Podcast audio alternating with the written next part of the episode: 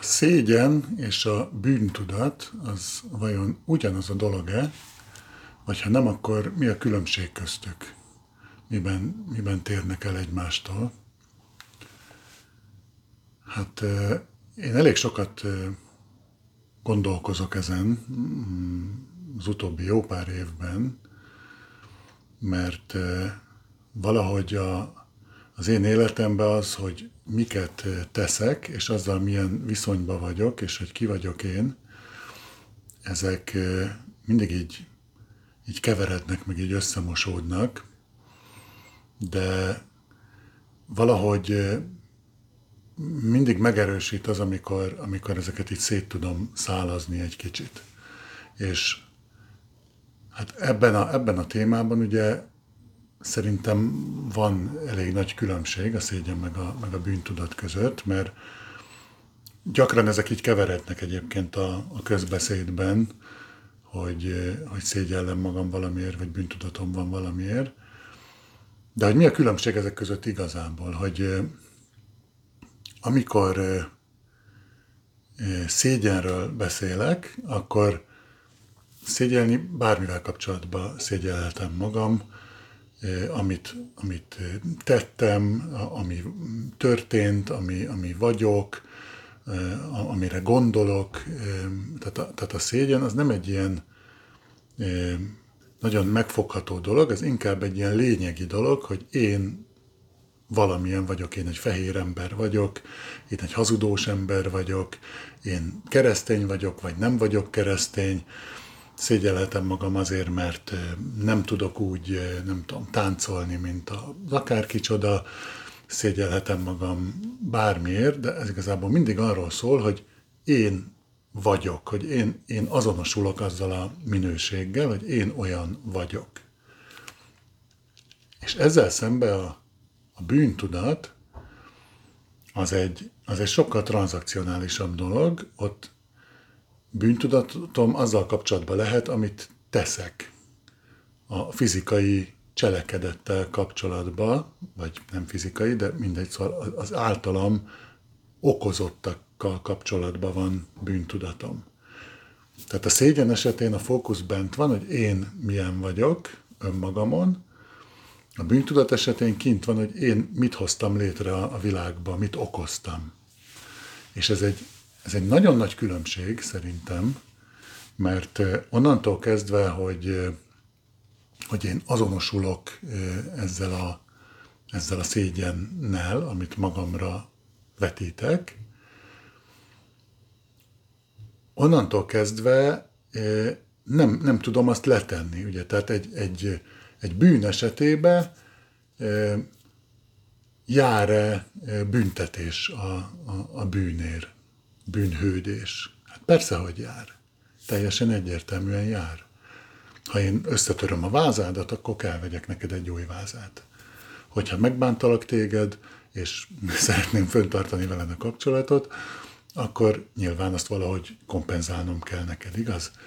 Tehát mindig, mindig van valami, ami, ami követi a, a bűnt, és azt meg kell fizetni, azt a költséget, ami, ami a bűnnek a jóvátételének a díja.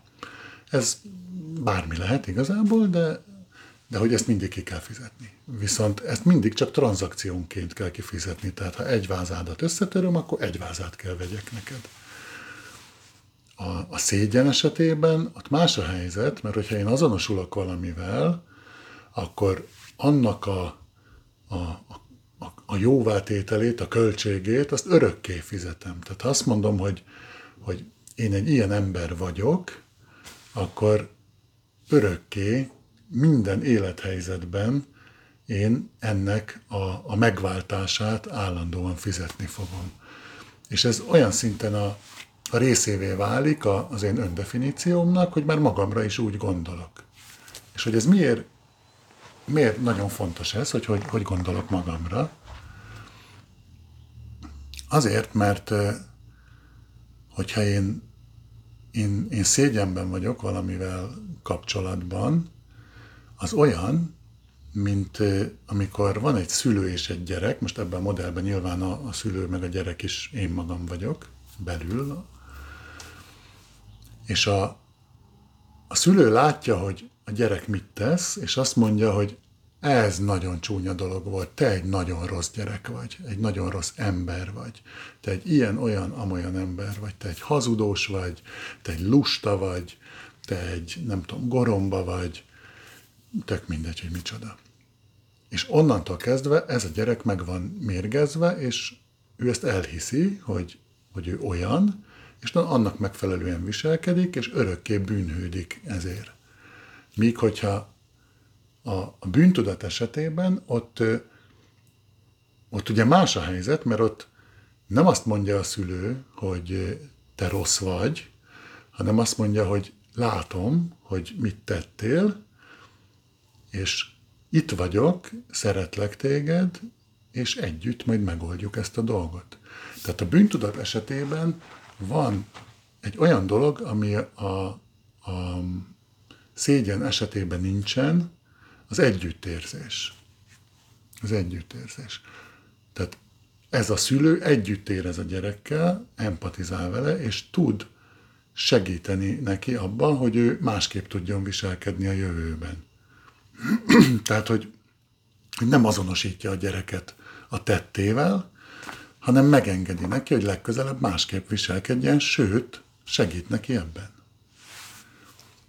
És ez a, ez a fajta együttérzés önmagunk iránt, ez érdekes módon egy csomó kultúrkörben eh, egy ilyen lenézett dolog. Tehát mondjuk egy, egy eh, üzleti ilyen, ilyen tőzsdecápa környezetben, szervezeti környezetben, az, hogy valaki saját maga iránt együttérzést tanúsítson, az sokszor egy, egy olyan dolognak van kezelve, hogy ez a gyengeségnek a jele.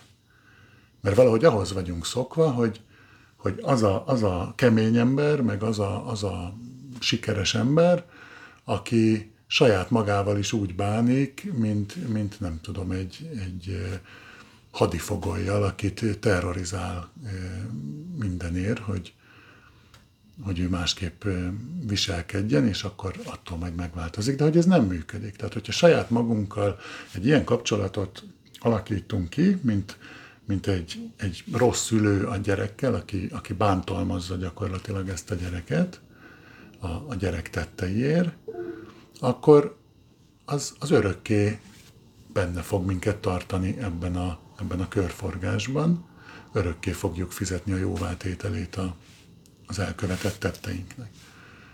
Hogyha viszont tudunk egy együttérzésen alapuló kapcsolatot létrehozni magunkkal, és meg tudjuk érteni, hogy mit miért tettünk úgy, és hogy ezt hogyan tudjuk legközelebb másképp, és nem azonosulunk a tetteinkkel, hanem azokat külső eh, dolgoknak tekintjük, akkor végül is lehetőségünk lesz arra, hogy hogy másképp tudjunk viselkedni legközelebb, és változzunk.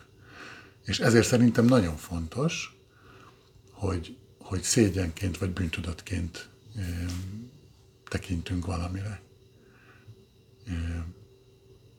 És ezt gondoltam most megosztani veletek.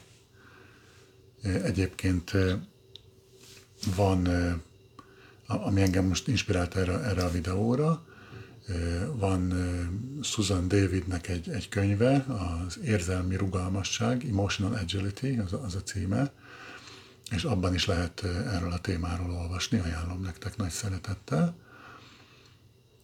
Szerintem érdemes ezeket a dolgokat így a, fejünkbe külön választani,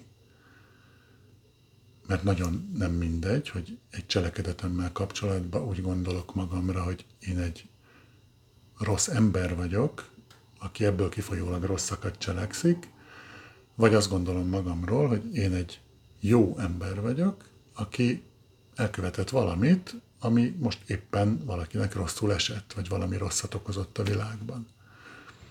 Mert onnantól kezdve, hogy azonosulok a cselekedeteimmel, onnantól kezdve egy, egy börtönbe teszem magamat, amiből utána nagyon-nagyon nehéz lesz kijönni.